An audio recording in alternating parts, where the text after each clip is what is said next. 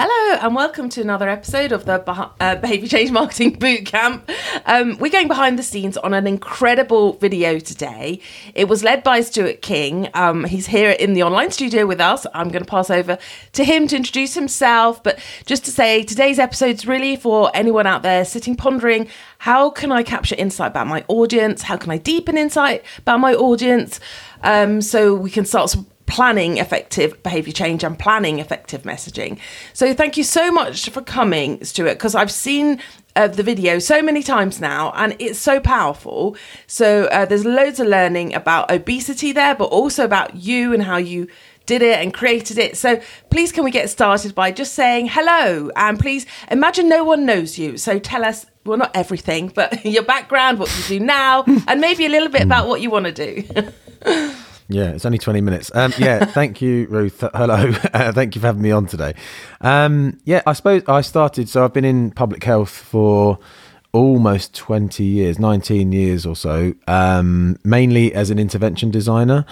Um, but I've also, um, I've worked in the NHS as an obesity lead. I've worked in the local authority as a commissioner, and in Public Health England, I was a senior scientist in the um, obesity and healthy weight team, and then national implementation manager in the adults and older people team. So that was um, doing a lot of the engagement work and pulling together the the the, the content for the Everybody Active Every Day guidance Brilliant. that came out in 2014.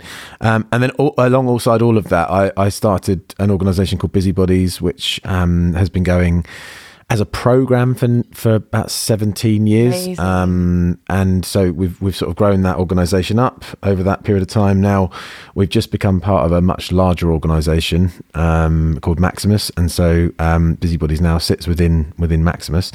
Um, and yeah I, have just been particularly obsessed with applying behavioral science. I, I, I have a show um, called real world behavioral science because that's the thing that we're most focused on is like bringing practical application of behavioral science or, or any type of evidence base actually into um, public health into the public health space. So that in a really small nutshell is what i've been focused on. Amazing. So not a lot then.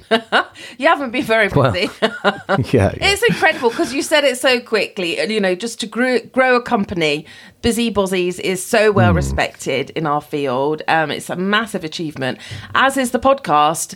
You know it's so important that we bridge this gap between the research and then the application. And the more we can make it real for people, show them how easy it is to do, and that you don't have to be a behavioral scientist to apply behavioral science. Actually, it is about mm, how you, yeah. as a practitioner, can use it, learn from it, and test and measure yourself. So it's such such an important gap. Otherwise, what is the point in having all the research? It stays within such a narrow well, field. Exactly. Yeah, I think I think the uh, having having BeeZee Bodies was a great outlet for me because it gave me the freedom to just think of any idea. You know, if you're working for someone, you you you can maybe have some freedom to bring new ideas in and whatever. But when you're running your own thing, you can bring ideas from anywhere, and they can be from lots of mad places. But yeah. as um, Rory Sutherland, who was just on the show, and I think people talked about him on your shows also, but as they've we've um, he says that you know good ideas can come from all sorts of different places and stuff. There's no there's no there's no, the opposite of a good idea is it can also be a good idea as well. So I think just having a bit of freedom to bring ideas in from all sorts of different places and think about how you can um, learn from business development fields and marketing and all sorts of other different elements and bring them into public health spaces because essentially behavior is behavior and it doesn't matter what you're applying it in. You've just got to sort of think about how people are um, assimilating information and then and then sort of you know, how to make change happen. Yeah, absolutely. I think the video really shows that thinking, you know, out the wider thinking that you bring, um, mm. because public health really it does need that. As you say people are complicated and the mm, answer isn't doesn't just sit in one discipline. It's how we bring them all together um, and how we can be as creative as possible as well. I mean we're in an age of massive information overload.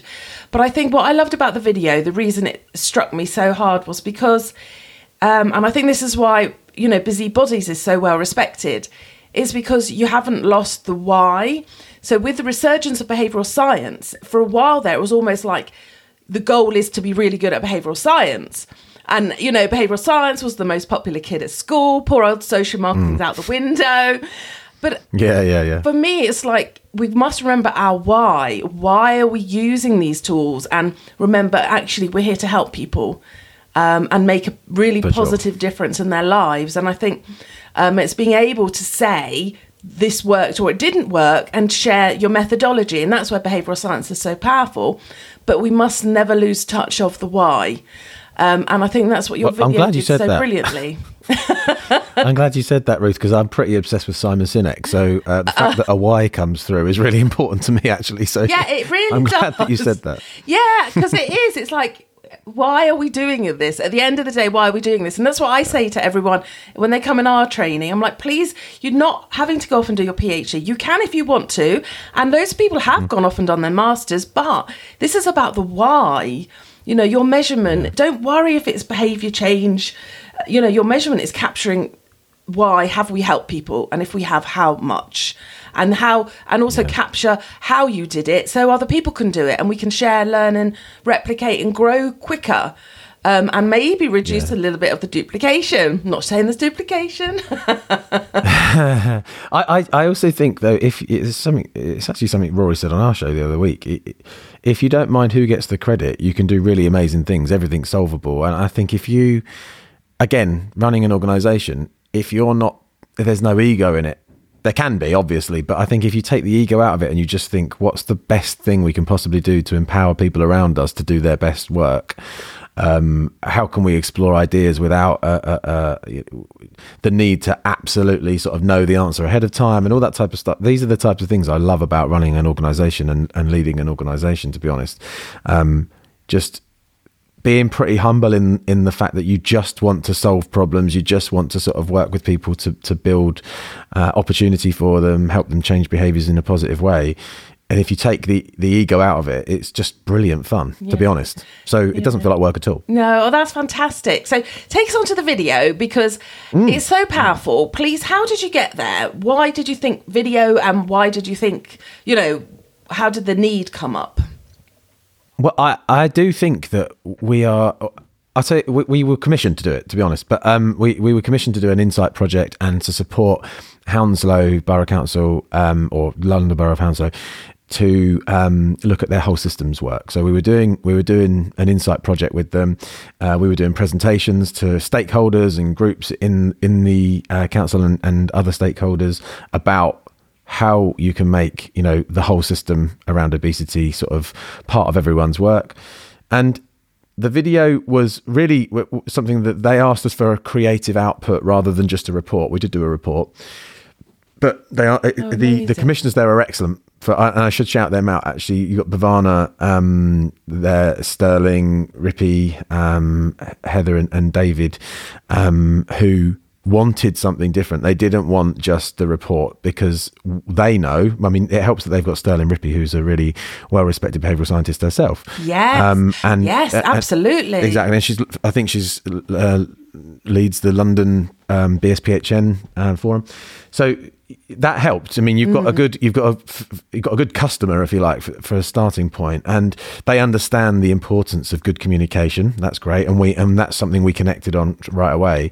Um, and I do think that you know we produced sixteen hundred pages of reports in Insight reports last year.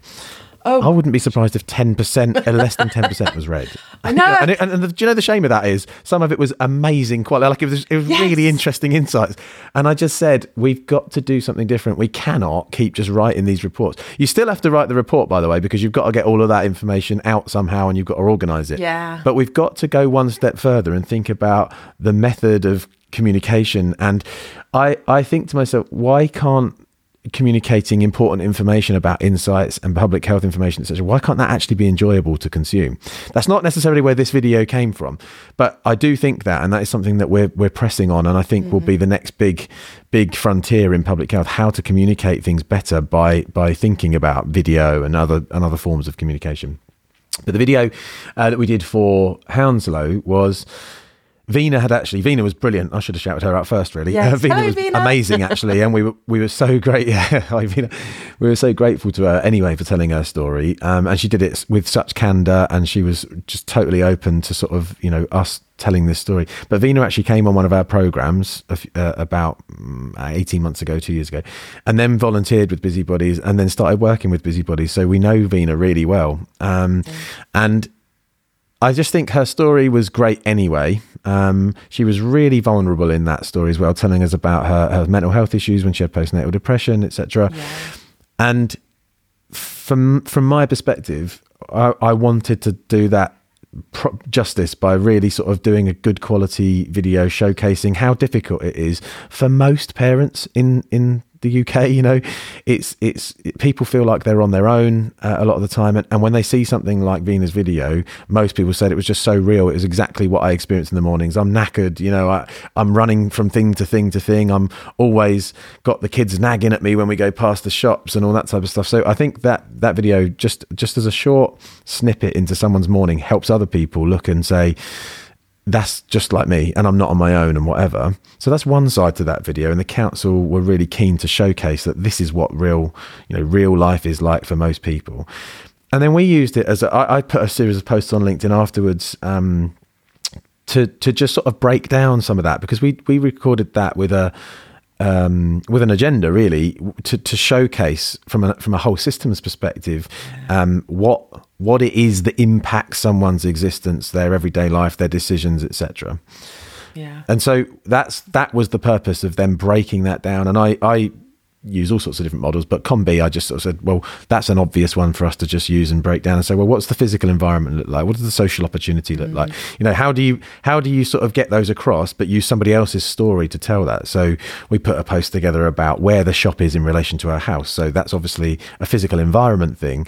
And if the shop was over the road, how would that impact it? And if the shop was down the road and round the corner, so there was no visual trigger, how might that affect it? Yeah. You know, on the day to day. And I think that when you look at that type of thing in the context of Veena's actual story, you can you can get it. You go, yeah. If she wasn't walking past that shop every day with the kids, the visual trigger wouldn't be there. The the pester power wouldn't be there.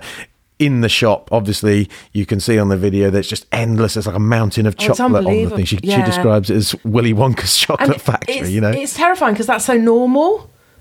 And when you're when- in the video, you think, "Oh my god, that's what I see," and I you have to connect the dots. I was like, "Oh my god, that's shop," and I was like, "Oh, that's the same as my shop." Oh my gosh, our shops are just, you know, uh, it was terrifying actually to see that for me. Um, because we live next to a Yeah. spa, so it's Well, like there you go. When you say spa, I presume you mean spa the shop, yeah, not a spa I mean like the one a, filled with a place to get sugary. treatment. Yeah. But um, just to just to pause there, just a sec, just because anyone who hasn't watched the video, how would you describe the video, uh, Stuart? It sort of. I mean, uh, for me, it was like an ethnographic walkthrough a day in a day in the life of Veena, um, a mum who lives in Hounslow. Um, Do you describe it? Any. I mean, that does it really. That Yeah, that is okay. pretty much what it is. It's just an ethnographic video of, of, of Veena's a- life for a yeah, day. and the video follows her, so it's just four minutes long, but it follows her through um, getting up, the school run, um, and then her day with her dog, and Mm-hmm. like you say, habits, things that you know you do perhaps semi subconsciously. You know, you know, perhaps you need Yeah. to keep walking past, but actually, when you've watched the video and you realise actually she's just done like hours of work in in twenty minutes Yeah. with the kids and Yeah. everything. Well, uh, uh, the other thing is, uh, uh, like, take the dog for an example. Oh yeah, he's a dog. A, a, he was lovely, right? But the, the, the dog is a good example of a, a dog. In fact, is a good example of an external trigger. Yeah. So it, it's an external motivator to go for a walk, for example, and that's how she saw it. Um, Yeah. And she just happened to have on her doorstep a l- brilliant park. I never knew it was there, but there's a lovely park in, in Hounslow. It goes on for miles. You could be in the middle of the countryside, uh, in the middle of Hounslow, which uh, was lovely. But not everyone has that. So you know, it, it, they've got the trigger, they've got the guilt of not walking the dog, but they can only walk it around the block because there's no decent Oh, play area and, and whatever nearby. Yeah, everyone we oh, the dog. Why is it about dogs that brings out everyone's soft side? Well, everyone loves dogs, don't they? Well, not everyone loves dogs, but I do. I love dogs more than anything. But um, yeah, I th- these are just the, the, examples, though, from that video that just come out naturally. Uh, and another one that we did was we, we made a point of of um, so from an so it's good that you described it as an ethnographic thing because we actually did a bit of a qualitative sort of analysis around that as well. Oh, great. We were saying ethnographically speaking, um, what are you being exposed to on the daily basis without necessarily noticing? So we counted all of the different adverts. There, there must have been a, a push by McDonald's on this steakhouse burger or whatever, and uh, there was another advert that we saw a lot of uh, chicken chicken sandwich type sort of thing yeah. or whatever. And it was there was a new type of um, Cadbury's chocolate out, and, and so those three adverts we saw twenty seven times on that walk. 27 adverts. adverts on that short walk. for walk. those three products on that short walk. Wow. And, and, all right, that's not that's not the end of the world, but you know, if we're building up a picture of how are, how are people being influenced? Well, they're being influenced and bombarded in every single way. Yeah. And and then you go past I think we walked past about 14 different takeaways, endless amounts of gambling shops, lots of shut shops and stuff as well, shops that were, were, were closed down. So once you start and lots of lots of litter on the floor and all that type of stuff which you know um, no disrespect to hounslow borough council for their litter picking or whatever but they do need to do a little bit of work in some of the areas we were walking around. And all of that we were trying to build up a picture of like if you're living in that environment the choices that you have available to you are limited. Yes. And you have to work harder to make good choices. You know, we work in family weight management amongst other things. If you want to make good choices, you, you have to work harder to do that. It's not the default. And the more you know, the more barriers you then have on top, we all know this really, but the more barriers you have on top, the the less choice you actually have. It's it's about life chances versus um, choices. Yeah. I, that's a massive point of learning. I think that's what really came mm. out for me because from a couple of things from a marketing perspective one is how can our marketing ever combat the commercial consumer side i mean sometimes i just hmm. think why do we bother although i've never not bother but you know it does feel utterly overwhelming when you hear 27 um, touch points that they will have planned so expertly you know it's not by accident yeah. um, mm-hmm. but then also um, marketing for me one of the reason, one of the things that worries me sometimes is that we can do the blame game accidentally. So we're just telling people mm-hmm. to make best choices and have these expectations about what people should be doing. And everything you've just said about the lived environment and the wider environment, the external triggers, the pressures, and actually the opportunities that people have, that gets forgotten.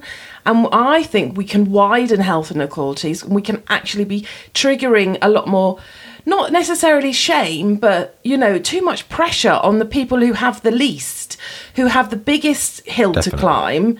And we don't mm-hmm. respect the sheer amount of resilience it takes to walk past those 27 adverts and walk past that shop and change, you know, make these sort of habit based changes um, when one when they're so ingrained, but two when you say actually it's um, there's so much of the environment. You know the odds are hmm. stacked against people, um, and I think when because I'm obviously in marketing, it's like sometimes it's really good for the marketer to remember that they are not going to solve this problem, that we are part of a bigger systems approach and we need to be connecting in with the bigger systems and you know programs like yours but also there's advertising bans now they're they're happening, aren't they, on a mm. bigger scale? Yeah, I mean, they actually got walked back a little bit, I think, last year. But uh, um, oh. they, I, I, don't actually know where they are today. I should have checked that out beforehand. Um, but those are the types of things that make a huge difference. But but only in their individual sort of areas and, and it like you say it's a whole system response that's needed. Um, and the problem with that is uh, and I've worked in national government local government uh, I've, I've, supplied services to, to, to lots of different um, local authorities over the years. The problem with it is there's a limited amount of money to spend and um, and we ha- we seem to have to know the absolute contribution of everything that we do, which makes sense because you've got to understand what the return on investment is. Like, is it actually worth doing that versus that in a in a resource um, scarce environment? But but in reality, we're only really going to solve this problem if if politicians and uh, people at a local level, including communities, are brave enough to sort of just say we need to do everything. We need to do lots of different things at once, and we're not going to know the absolute contribution of every single part of this Yeah. to the to the end result. That that takes courage, and that takes that takes really brave um, people in, in positions of power. And and te- you know, we often see that that things happen in political cycles because people are interested in in re-election, etc., etc. So you, we we need a, a twenty to thirty year um, response that is- that is just pushing at a whole systems approach um, to changing each little thing. And, and I, I talk about um, marginal gains quite a lot. You know, like the British cycling team is a good example of that through Dave Brailsford and all Yeah. the all the gold medals we won. And I've talked about this in various Tiny places. tweaks. Exactly, but they're like these one percent. If you can improve fifty things by one percent, the, the the results start to become exponential. And one of the things that he describes is this notion of when they did that in their team, they had this contagious enthusiasm. They called it, which I loved, because the more people saw the impact of these tiny things, they couldn't tell the exact contribution of low drag paint on the bike or um, using their own cleaners in a hotel room when they go, or the cots that they used to take so that everyone slept in the same bed every night with the same stuff, washed on the bus every day with the same person, etc. All these tiny, tiny tweaks. They couldn't tell what exact contribution they made. But it all made a contribution to an overall improvement where we went from winning zero medals or one medal to almost all the medals, you know, all the, all the gold medals in, in 2012 and um, uh, 2008.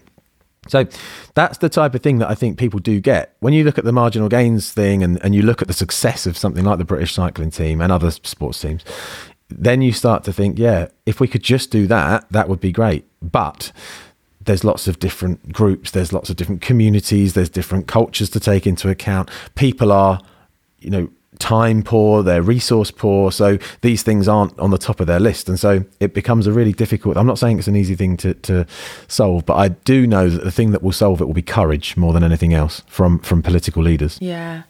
Yeah, that's a that's a great way of bringing it together, Stuart. Because I think, like you say, let's a courage, but also, um, I think you, you said about the community voice there. Um, I think that's so so important because I think it's more, it's as important to have a sort of not a cultural revolution, but I think the uh, the community voice is just so needed here that enough is enough um, especially as parents with looking at childhood obesity, when do we say enough is enough?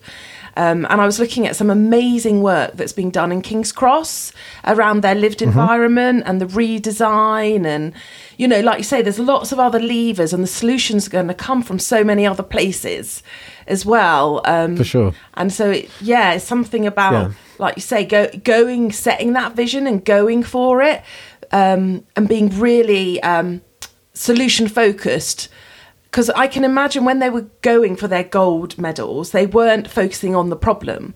So I guess they were because they were fixing it, but the vision, the um, what's in everyone's head is let's win, let's achieve this, let's do this. And then let's make these changes Yeah. in order to get there. We know all know where we're going to, and for me, that's the bit that's really missing. Um, where are we going to? What's the vision that can bring, you know, the community together? Um, and what what does that look like? And then so we can all have like that gold medal moment where we go right. We're all working in our own little bits towards this. Um, that would just be incredible. And I think that's like you say, the politicians.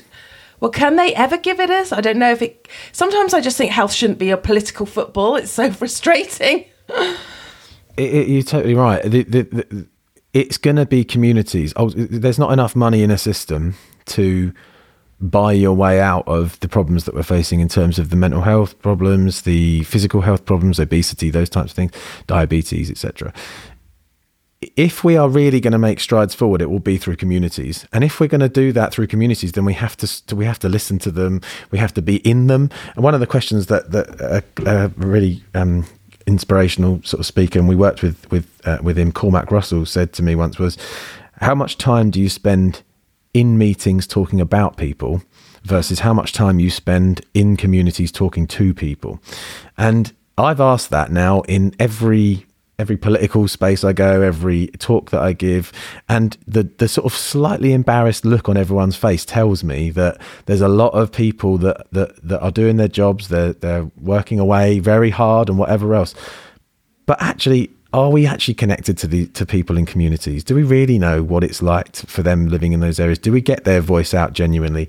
Have we got the systems to be able to pull those voices into our into our spaces and then work with mm. them alongside them to make sure that they are driving the the um, the change in those communities?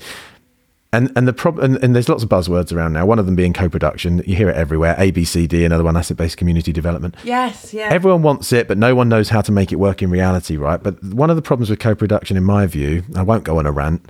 Oh no, go is on. that that but you you the problem with it most of the time is it's not co-production, it's consultation, and it's the tick boxes, mm. and true co-production. When we did we did a co- we did a project a little while ago and we were doing co-production but actually we had to redefine it because it, it, turned out that because we had a set period of time we had to deliver something in we had to deliver towards a, a pre-stated goal of you know engaging certain number of people in weight management services whatever it was.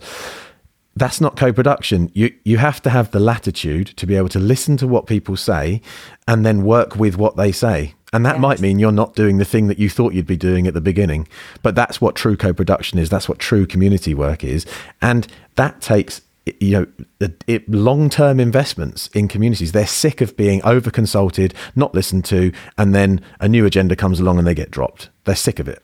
Yeah. So we've got to get to the point where we're not just short term going and speaking to communities, trying to get out their story, and then not doing it justice, not actually doing what's right by them and, and, and acting with them alongside them to sort of make change happen.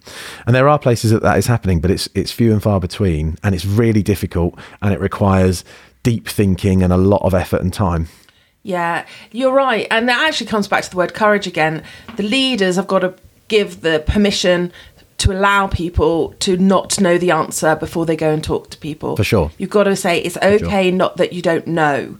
Um, we do that in our scoping. And actually, when social marketing first came out and the childhood obesity, the very beginning of Change for Life, um, I don't know if you remember, they went back and they redid it all. They wrote their policy and then were like, oh, this is not good. Let's take a social marketing approach.